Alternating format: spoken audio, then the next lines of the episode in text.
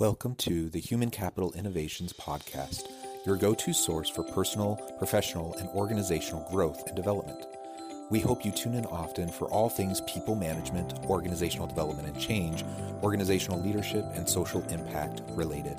Maximize your personal and organizational potential with Human Capital Innovations Podcast.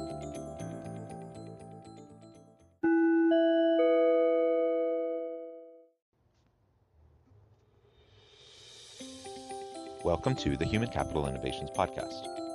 As part of our HBR Minute series spotlighting thought provoking HBR videos and their key takeaways, today I explore Keith Ferrazzi's 2014 HBR video, How to Build Trust on Your Virtual Teams.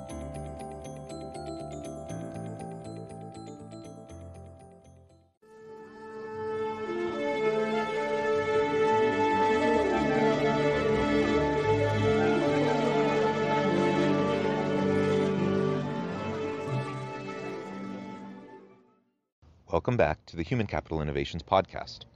Today, as part of our HBR Minute series, I'll be exploring Keith Ferrazzi's 2014 HBR video, How to Build Trust on Your Virtual Teams. Teams can't function well when coworkers don't trust one another. Building and maintaining trust in the traditional physical workplace is difficult enough, but the process is even tougher in a virtual environment. Today, we will be exploring this brief video some of the key takeaways, and I will share my thoughts. I'll catch you on the flip side of this first clip. We all know that teams can function when coworkers don't trust one another. And establishing trust in a traditional physical working environment is difficult enough, but it's even tougher in a virtual environment when you have to work with people you've never met in person. My company has dug into the research and worked directly with dozens of large companies on how to build and maintain trust with employees on virtual teams. Here's what we've learned. First, make the most of swift trust. When groups first form, the prevailing feeling is that, hey, we're all in this boat together. Success will reflect well on everyone. Failure is going to hurt all of us. In this atmosphere of swift trust, people have little choice but to trust each other.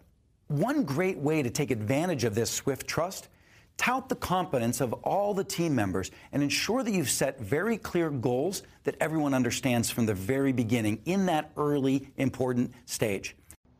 Taking advantage of swift trust in the early forming stages of a new team is so vital and so important. Everyone is kind of assuming and taking for granted, perhaps, the idea that everyone is there for the same reasons, have share the same goals and have the same purpose. But that can quickly degrade if we're not reinforcing it right out of the gate. So early on, when a new team forms, you need to go through the process of communicating expectations for each other, helping each other understand how they're going to be held mutually accountable to each other, sharing their values and their priorities, and ultimately helping everyone to set team related goals that will dictate how the team will function and the norms by which they will proceed with the various projects. As he mentioned, this is difficult in a physical workplace. It's particularly difficult in a virtual environment because you haven't necessarily met any of these people face to face. But it is possible, and he's going to talk a little bit more about how you can go about doing that with a few basic tips. Over time, Swift Trust will definitely decay, but it can help hold the team together until another type of bond develops. So, what is that other bond? interpersonal trust. This is something you have to proactively build. Don't take it for granted. Don't assume that people's work product will be enough to create that kind of interpersonal trust that really respects and cares.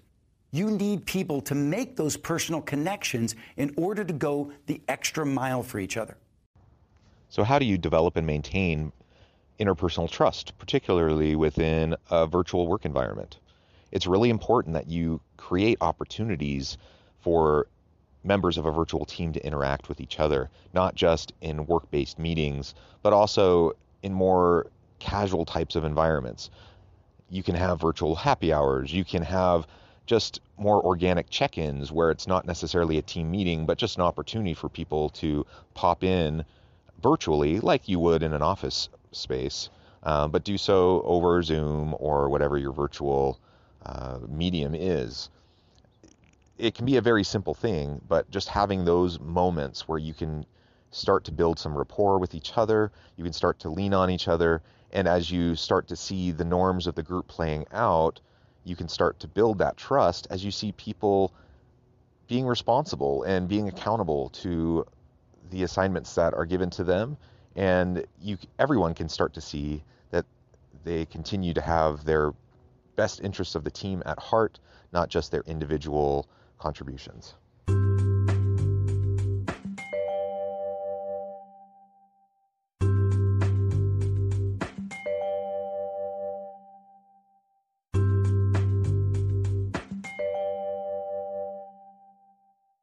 Next, communicate with predictability.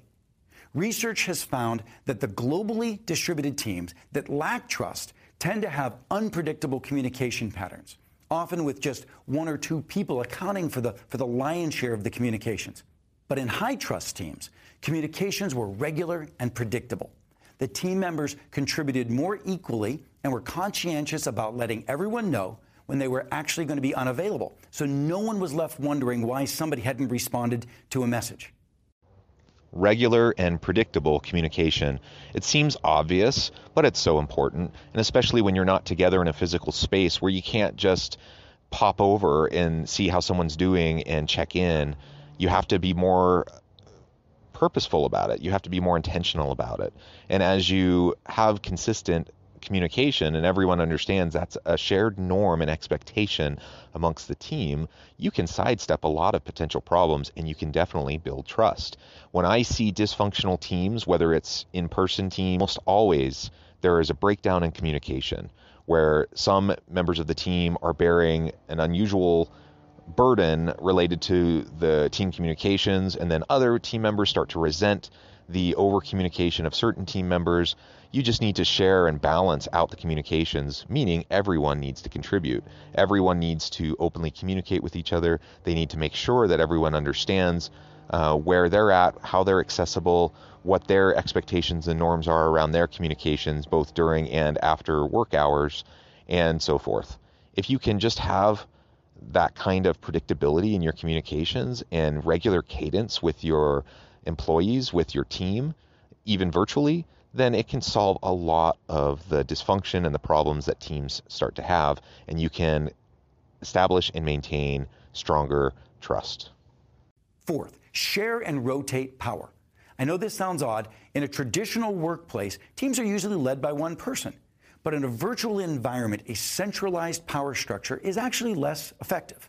A study of virtual teams in a Fortune 500 IT company found that on high trust teams, power actually shifted among the members depending upon the stage of the project.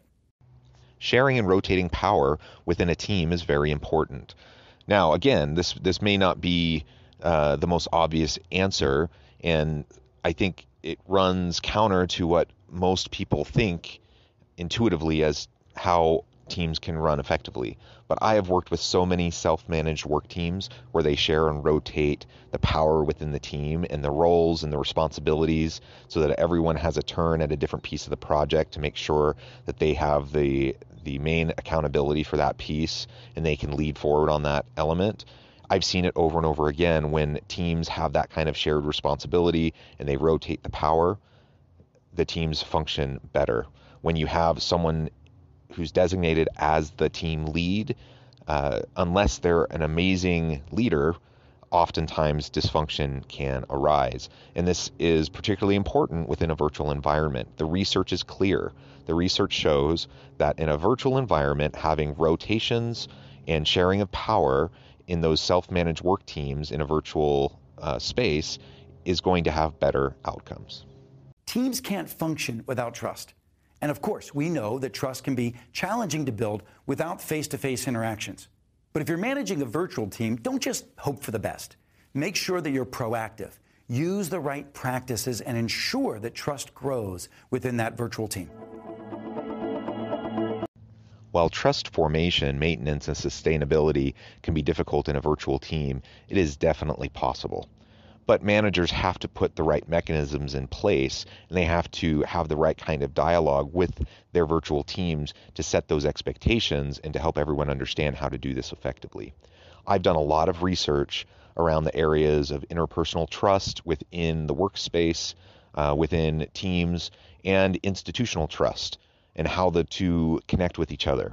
The bottom line is that you as a leader, you as a manager, can do a lot to either undermine the interpersonal trust of the team, or you can do a lot to provide a, a solid foundation and support for the formation, uh, main, the maintenance, and the sustainability of that trust within that virtual team. You set the tone, you model the behavior and the norms and the expectations. You hold people accountable, and you need to encourage them to hold each other accountable. Help them see how they can do it effectively. Follow these simple practices, and you can sidestep a lot of the common pitfalls, a lot of the challenges, and you'll have greater levels of productivity amongst your virtual teams and be able to accomplish some really great things.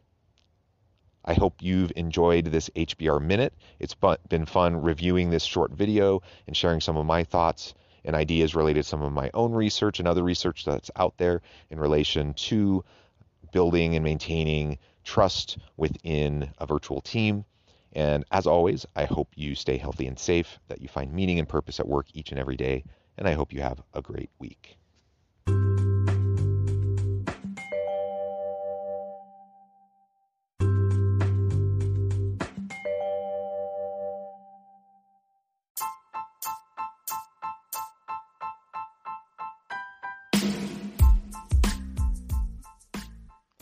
We are excited about the launch of HCI's new magazine, Human Capital Leadership. Human Capital Leadership is a free, interactive e magazine designed to help individuals, leaders, and organizations find innovative approaches to maximize their human capital potential. We will be publishing issues quarterly in August, November, February, and May. Check out the first issue and let us know what you think.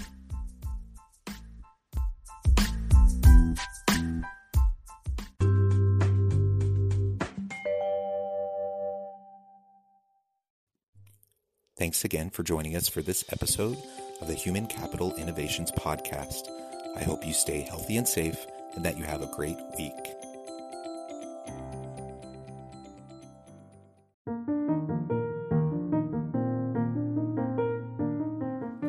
Check out our new weekly LinkedIn newsletter, Alchemizing Human Capital, exploring industry trends via original research and interviews with executives and thought leaders from across the globe. We look forward to having you join us.